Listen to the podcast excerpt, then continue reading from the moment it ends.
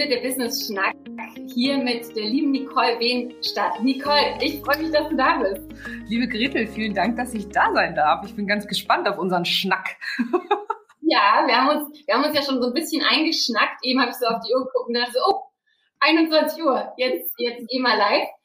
Ähm, damit die anderen auch was davon haben, weil ich könnte dir wirklich lange, lange zuhören. Ähm, wir kennen uns schon so ein bisschen so aus ja, Social Media Kreisen und so weiter und so fort, aber so ganz direkt miteinander geschnackt haben wir noch nicht. Deswegen, Nicole, erzähl doch mal ganz kurz erstmal, wer du bist und was du machst. Ich bin Nicole, reicht das nicht? Mir reicht das, aber die anderen wollen vielleicht noch ein bisschen mehr wissen.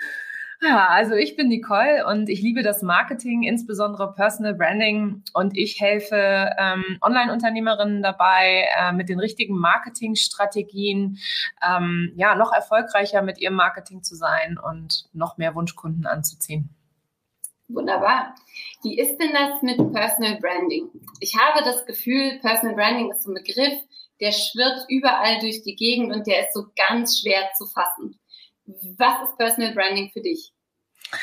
Ja, also das geht vielen so. Also ich habe auch, ähm, ich weiß noch am Anfang, als ich mich äh, damit, äh, also als ich damit nach draußen gegangen bin, weil ich bin, ähm, das da haben wir ja gerade im Eingang auch drüber geredet. Ich habe äh, über 18 Jahre Marketing-Erfahrung. Ich habe das ursprünglich auch mal studiert und als ich dann in diese selbstständigen Welt eingetaucht bin, ähm, habe ich dann am Anfang äh, erstmal nur über Marketing geredet und dann das Thema Nische dann sehr schnell verstanden, dass ich da ein bisschen nischiger sein muss, damit ich Sichtbarkeit bekomme und habe mich dann für Personal Branding entschieden. Und ähm, was ist Personal Branding? Es ist äh, auf Deutsch übersetzt heißt das Personenmarke. Und ähm, alles, was du tust oder was, was wir als, als Unternehmer oder als, als Coach, Berater, Trainer oder sonstiger Dienstleister, wir müssen uns ja irgendwie abheben. Und wir haben ja in den meisten Fällen kein Produkt wie ähm, beispielsweise ein Shampoo oder sowas, sondern wir haben ein Produkt, das eine Dienstleistung ist.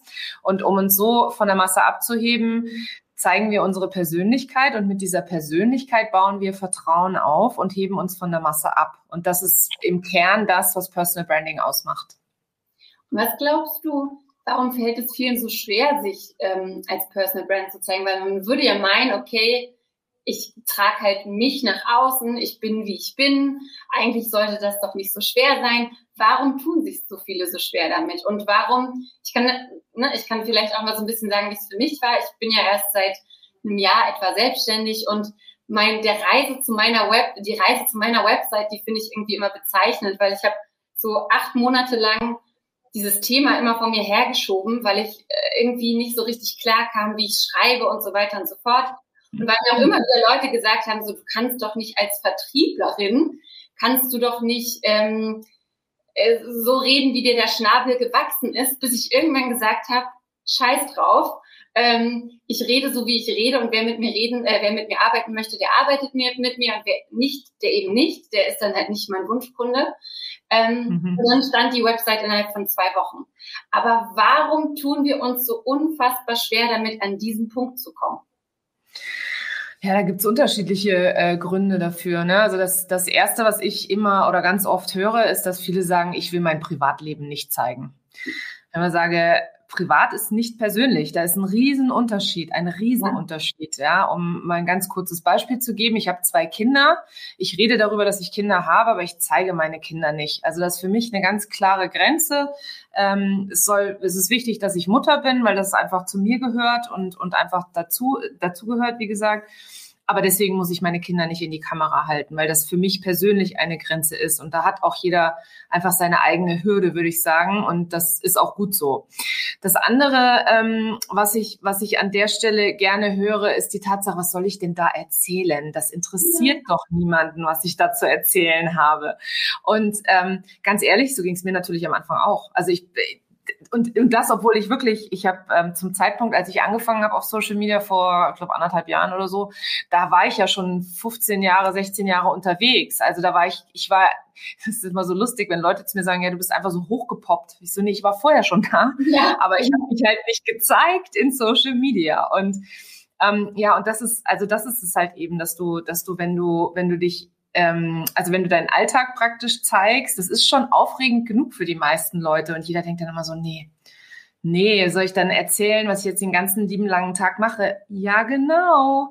Weil warum mögen wir denn alle sowas wie gute Zeiten, schlechte Zeiten oder die Lindenstraße oder was es nicht alles für, für ähm, Telenovelas gibt? Warum finden wir die so geil? Weil das Alltag ist. Und wir Menschen finden im All Alltag die Verbindung zueinander und, und bauen so Vertrauen auf. Ah, die hat auch einen Hund. Ah, ja. die geht auch immer spazieren. Ah, die macht auch Sport. Oder ah, die hört auch gerne Podcasts, so wie ich. Also wir versuchen halt immer in irgendeiner Form ähm, eine Verbindung zu knüpfen.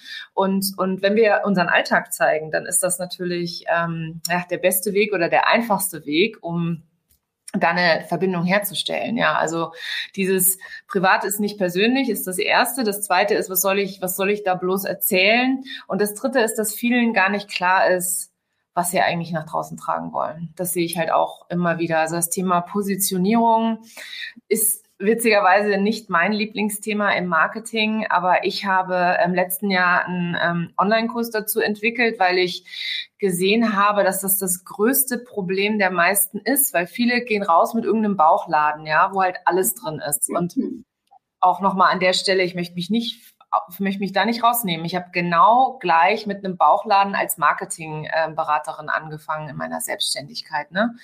Und ähm, das ist das, was nach außen überhaupt gar nicht funktioniert, sondern man muss schon schauen, dass man sich nischig positioniert, dass man sich spitz positioniert, dass man weiß, wie man da draußen erreichen will überhaupt. Hm, ich habe gerade äh, gestern habe ich einen VIP-Tag gehalten mit einer bestehenden Personenmarke und und selbst er tat sich da schwer mit dem ähm, mit dem Thema, äh, ja, aber ähm, wenn ich mich dann nach draußen zeige oder beziehungsweise wenn ich, wenn ich da jemanden ähm, erreichen will nach draußen, beziehungsweise wen willst du denn erreichen?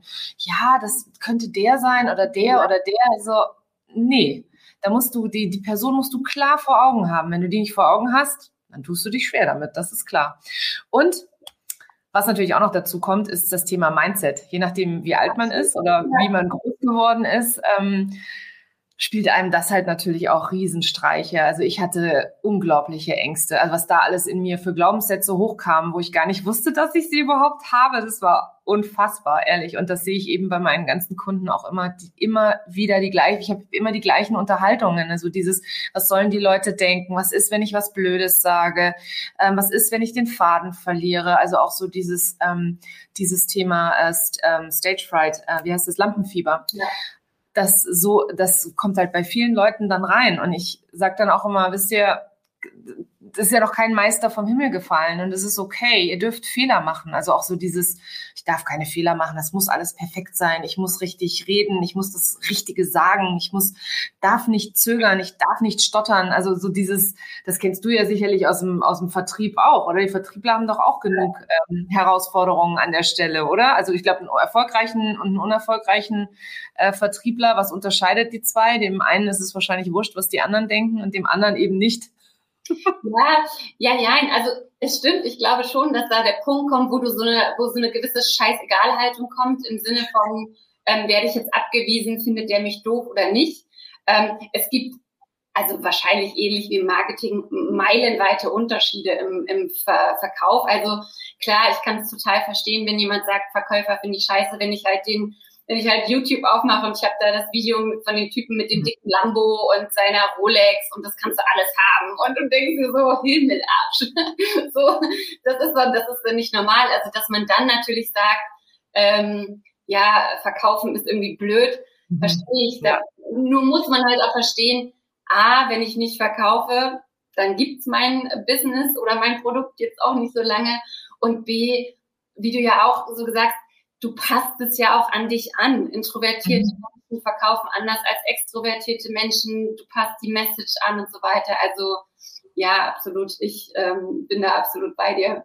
Ja, und es geht, es geht mehr darum, so ähm, sich selber so ein bisschen in Szene zu setzen und sich nicht zu inszenieren. Also wirklich so äh, das, was schon da ist, nach draußen zu tragen und es mit Liebe einfach nach draußen zu bringen und zu sagen, okay, ich bin halt so, wie ich bin und es ist auch okay, ich darf so sein und sich das ein Stück weit auch erlauben, dass man erstmal unperfekt startet, aber auf alle Fälle startet, weil ja. das ist auch eine Erfahrung, die ich persönlich bei mir gemacht habe und auch immer wieder sehe, eben auch bei meinen Kunden. Das ändert sich nur durchs Tun. Und wenn du nicht rausgehst und es tust, wird es sich nicht ändern. Da kannst du noch so viel Theorie lernen und dann kannst du noch so perfekt wissen, wie es funktioniert. Wenn du nicht irgendwo und irgendwann mal anfängst, ja, dann, dann startest du halt auch nicht. Also ich erzähle auch ganz gerne immer meine, meine ersten Gehversuche auf Instagram.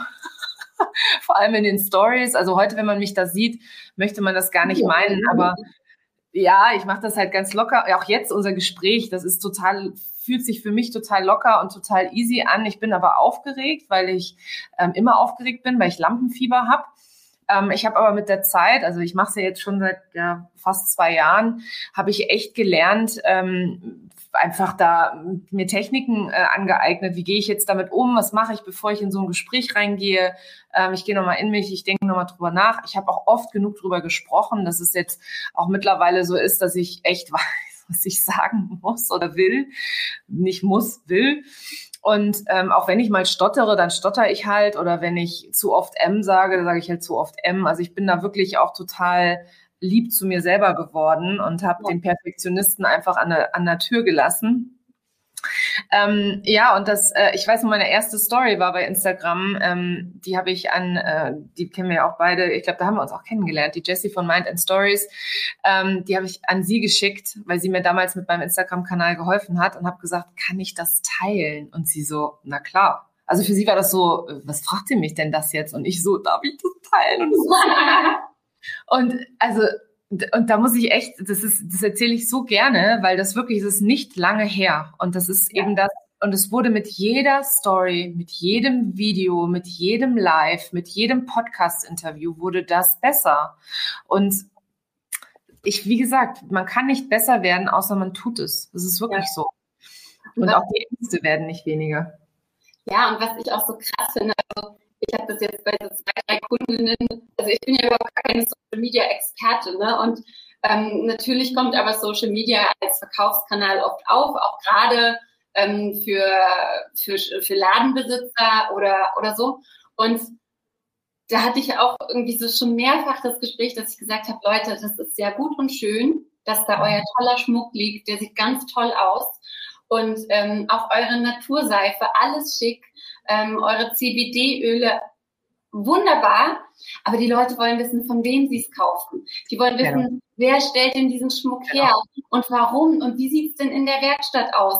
Oder die genau. wollen wissen, wie sieht der Laden aus? Und ähm, bestes Beispiel ist auch die, die Antje von Erika Naturkosmetik. Die hat türkise Haare, die ist an sich schon eine Marke und das wäre einfach so Sünde, wenn die sich nicht zeigt. Und ähm, ich habe da so mehrfach auch schon das Feedback gekriegt, ja, jetzt, seit ich mich zeige, plötzlich habe ich irgendwie 20 Prozent mehr Follower und ähm, plötzlich kaufen die Leute und krasse Interaktion. Und also das ist einfach der Knaller. Und selbst, ne, wie du sagst, die Leute wollen sich identifizieren. Ich erwähne in einem Interview, äh, dass ich in Wandlitz wohne.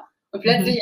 erzählen mir drei Leute, dass die Oma einen Ort weiter wohnt und dass, dass äh, jemand seine ganze Kindheit immer in Wandlitz verbracht hat und so. Und das ist so, okay ja, und schon hast du auch wieder Anknüpfungspunkte und tauscht dich halt einfach aus. Also total cool.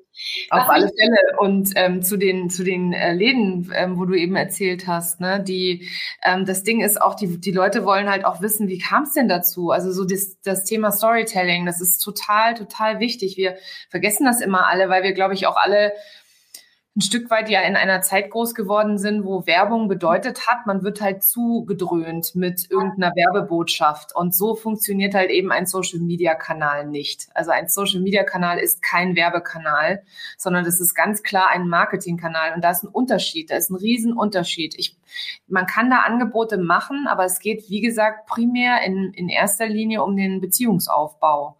Und der passiert äh, nur über solche persönlichen Sachen. Weil klar, man kann auch Expertise teilen. Ist gut, wenn die Leute auch von einem lernen können oder sie, sie lassen sich von einem entertainen, wenn man besonders lustig ist oder, oder keine Ahnung, sich gerne, äh, halt so gerne unterhält sozusagen.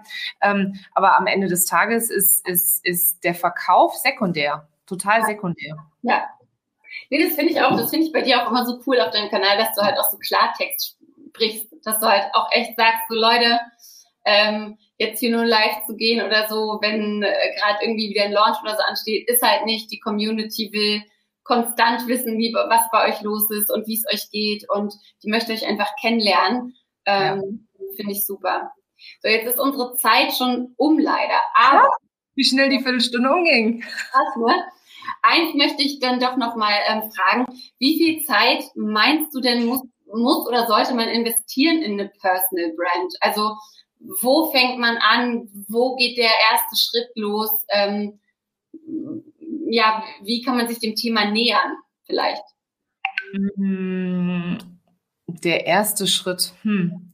Der allererste, also du meinst, bevor man überhaupt irgendwo irgendwas angefangen hat damit? Nee, also, ja, also ich würde sagen, oder also ich bin jetzt selbstständig, Coach oder irgendwas und ähm, ich arbeite vielleicht sogar auch schon seit zehn Jahren und ich sehe mich aber gar nicht als, als Marke.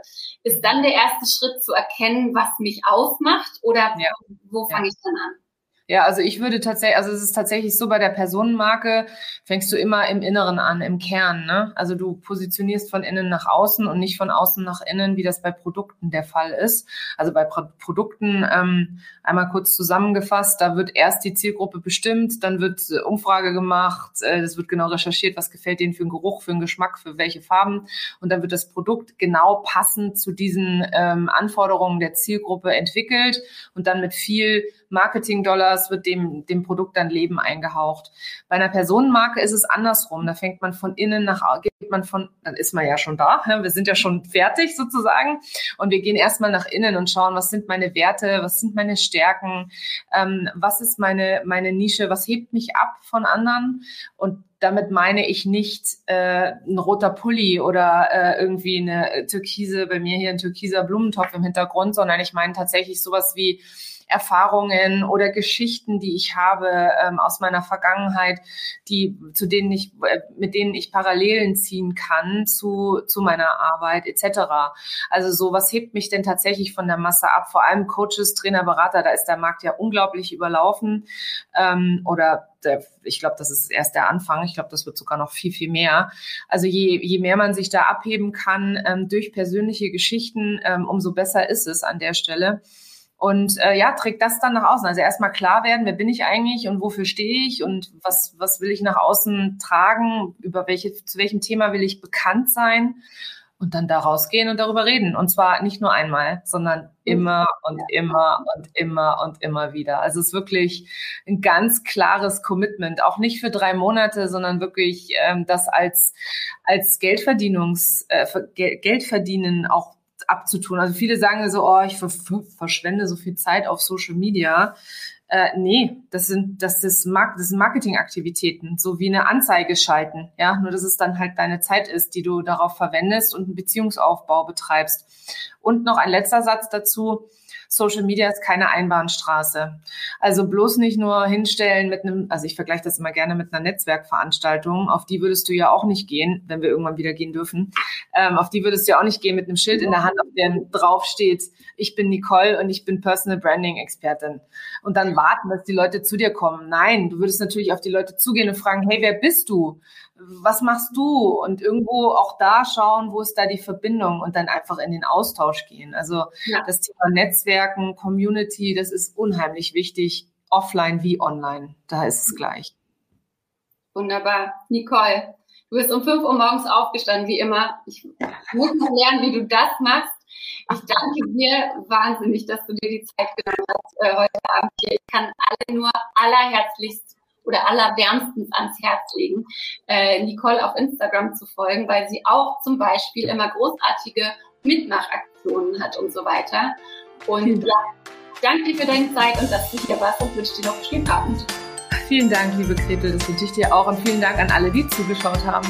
Genau. Tschüss. Tschüss.